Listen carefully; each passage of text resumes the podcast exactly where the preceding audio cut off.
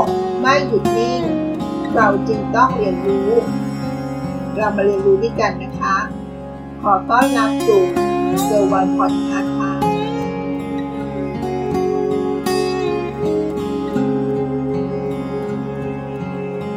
รู้หรือไม่คะ ว่าตอนนี้พวกเรากำลังอยู่ในวงจรของแชร์ลูกโซ่ โดยไม่รู้ตัวนะคะ ในบทความที่ได้อ่านมา เป็นบทความที่น่าสนใจมากๆเป็นเรื่องเกี่ยวกับการลงทุนนะคะ แชร์ลูกโซ่ มันคืออะไรคะ ต้องบอกก่อนนะคะว่า แชร์ลูกโซ่ อยู่คู่กับสังคมไทยมาอย่างยาวนาน ทุกยุคทุกสมัย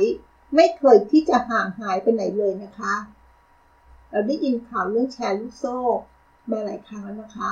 เร็วๆนี้ก็มีข่าวเรื่องแชร์ลูกโซ่ ผ่านหูเข้ามาเหมือนกันนะคะ ก่อนอื่นต้องมาทำความเข้าใจกันก่อนนะคะว่า แชร์ลูกโซ่มันคืออะไร แชร์ลูกโซ่เป็นการเน้นลงทุน จากสมาชิก และก็จูงใจด้วยผลตอบแทนที่สูงมาก ซึ่งหลักการก็ค่อนข้างจะเรียบง่ายนะคะเป็นการนำเงินของผู้ลงทุนมาจ่ายให้กับผู้ลงทุนเอง ในรูปของการทยอยจ่าย ตัวอย่างนะคะ เช่นเราจ่ายเดือนละ 20%เป็นระยะเวลา 5 เดือน ซึ่งเงินที่ได้มา เจ้ามือก็นำไปลงทุนต่อไปเรื่อยๆนะคะ และสิ่งสำคัญก็คือ ยิ่งมีคนเข้ามาลงทุนมาก เงินทุนก็จะยิ่งมากขึ้นไปเรื่อยๆตราบใดที่ยังมีเหล่านักลงทุนเข้ามาลงทุนเรื่อยๆ เงินทุนก็จะยิ่งมากขึ้น มากขึ้นไปเรื่อยๆ แต่สุดท้ายปัญหาก็คือ เมื่อถึงจุดจุดหนึ่ง เราจะไม่สามารถหาคนมาลงทุนเพิ่มได้นะคะ แล้วจะนำเงินที่ไหนมาเพื่อจ่ายให้กับคนที่ลงทุนอยู่แล้ว เมื่อนั้นนะคะ แชร์วงนี้ก็ต้องล้มไป นักลงทุนที่ลงทุนไว้ ก็เหมือนกับถือระเบิดเวลาเอาไว้ดีๆ นี่เองค่ะ ถ้าถอนตัวไม่ทัน ก็เตรียมตัวเจงได้เลยนะคะ ถ้าถอนตัวทันก็รอดไปค่ะ งั้นเราลองมาดูนะคะ แชร์ลูกโซ่ที่พวกเราทุกคนกำลังเผชิญอยู่ มีอะไรกันบ้าง เป็นเพราะพวกเราอยู่ในระบบของมันนะคะ จึงบอกได้ว่ามันเป็นแชร์ลูกโซ่ที่ใหญ่ที่สุดในโลก แชร์ลูกโซ่วงนี้ ก็คือประเทศอเมริกาค่ะ เหตุผลที่เรียกว่ามันเป็นแชร์ลูกโซ่ที่ใหญ่ที่สุดในโลก ก็เพราะเรื่องนี้ค่ะ เรื่องนี้ลักษณะสำคัญของแชร์ลูกโซ่ ก็คือ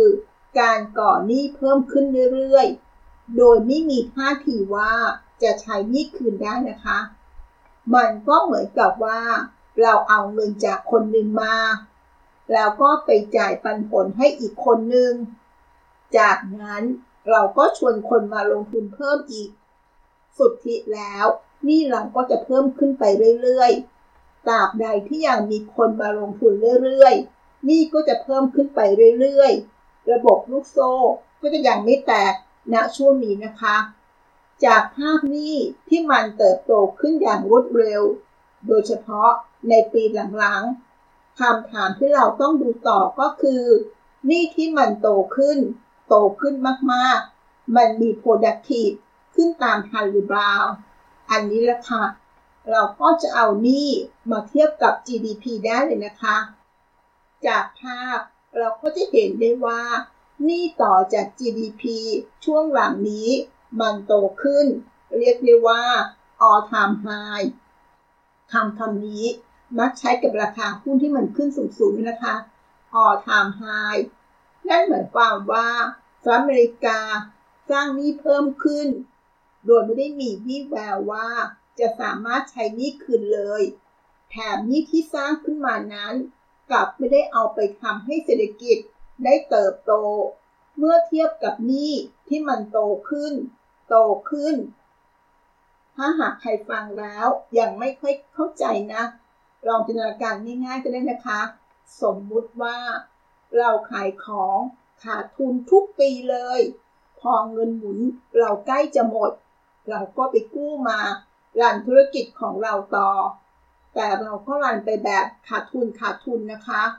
ทำแบบนี้ไปเรื่อยๆ ไปเรื่อยๆหนี้ของเราก็จะโตขึ้น โตขึ้น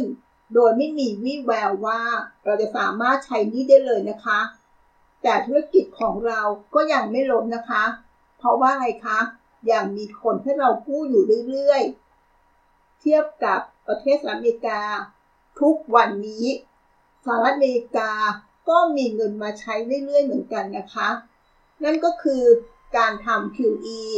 หรือการพิมพ์เงินมาใช้นั่นแหละค่ะ และที่สำคัญการพิมพ์มาใช้แบบไม่จำกัดด้วยนะคะ คำถามก็คือ แล้วหลังจากนี้ต่อไป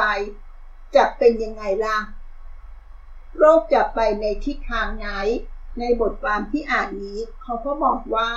ระบบการเงินที่เราใช้อยู่ตอนนี้ทำให้เกิดแชร์ลูกโซ่เช่นนี้ขึ้นทำให้คนที่เครดิตดีกู้ได้เรื่อยๆตราบใดที่ประเทศอเมริกายังเป็นประเทศมหาอำนาจของโลก นั่นหมายความว่าอเมริกาสามารถก่อหนี้ได้ ไม่รู้จบ โดยไม่ต้องใช้นี้เลยอย่างที่เป็นมา ซึ่งตอนนี้ก็มีกลุ่มคนที่พยายามจะเปลี่ยนระบบการเงินโลกอยู่ เป็นระบบที่เรียกว่าคริปโตเคอเรนซีซึ่งเราเคยพูดใน EP ก่อนหน้านี้ไปแล้ว ลองกลับไปย้อนฟังได้นะคะ ปัจจุบันคนให้ดอลลาร์ เป็นตัวกลาง ในการแลกเปลี่ยนเป็นหลักค่ะเมื่อไหร่ก็ตาม หากเราเปลี่ยนจากดอลลาร์ไปเป็นคริปโตแทนแล้วก็ แน่นอนนะคะว่า เงินดอลลาร์จะมีความหมายน้อยลง ถ้าเป็นแบบนั้นเมื่อไหร่ QE ที่ยังทำอยู่ อาจไม่เป็นที่ยอมรับเท่ากับวันนี้นะคะ เงินที่พิมพ์ออกมา ถ้าคนไม่ได้ต้องการ มันก็จะเข้าสู่ซับหาลดระบบเงินดอลลาร์ก็จะอ่อนค่าค่ะ อาจนำไปสู่วิกฤตครั้งใหญ่ได้ หรืออาจจะมีมหาอำนาจคนใหม่ขึ้นมาแทนที่ประเทศอเมริกา ก็อาจเป็นไปได้นะคะ และถ้าวันนั้นเกิดขึ้นจริงๆ แชร์ลูกโซ่ที่ใหญ่ที่สุดในวงนี้ของโลกคงต้องจบลงเพียงเท่านี้ คำถามก็คือ แล้วจะส่งผลอย่างไรต่อตลาดการลงทุนทองคำถ้าเกิดดอลลาร์อ่อนค่าขึ้นมาจริงๆ แน่นอนนะคะว่า เมื่อถึงเวลานั้น ราคาทองคำจะต้องพุ่งทะยานขึ้นสูงมาก มันจะเป็นช่วงเปลี่ยนทายจากเงินดอลลาร์ไปสู่สกุลเงินอื่น และจะเป็นช่วงจังหวะที่นักลงทุนทองคำ เข้ามาถึงนะคะ นั่นก็คือเรื่องราวที่นำมาฝากกันนะคะ เป็นเรื่องราวการลงทุนที่น่าสนใจในการเปรียบเทียบเรื่องของหนี้กับการวงแชร์ลูกโซ่ค่ะ เราลองคิดดูนะคะว่าหนี้ของประเทศมันก็ใหญ่หลวงอยู่หนี้ของบุคคลธรรมดา มันก็ใหญ่หลวงเช่นกันนะคะ ดังนั้นสิ่งสำคัญที่สุด การไม่มีหนี้เป็นลาภอันประเสริฐนะคะ หวังว่าเราทุกคนจะวางแผนการเงินเพื่ออนาคตที่ดีกันต่อไปนะคะ ขอบคุณที่รับฟังแล้วพบกันใน EP หน้า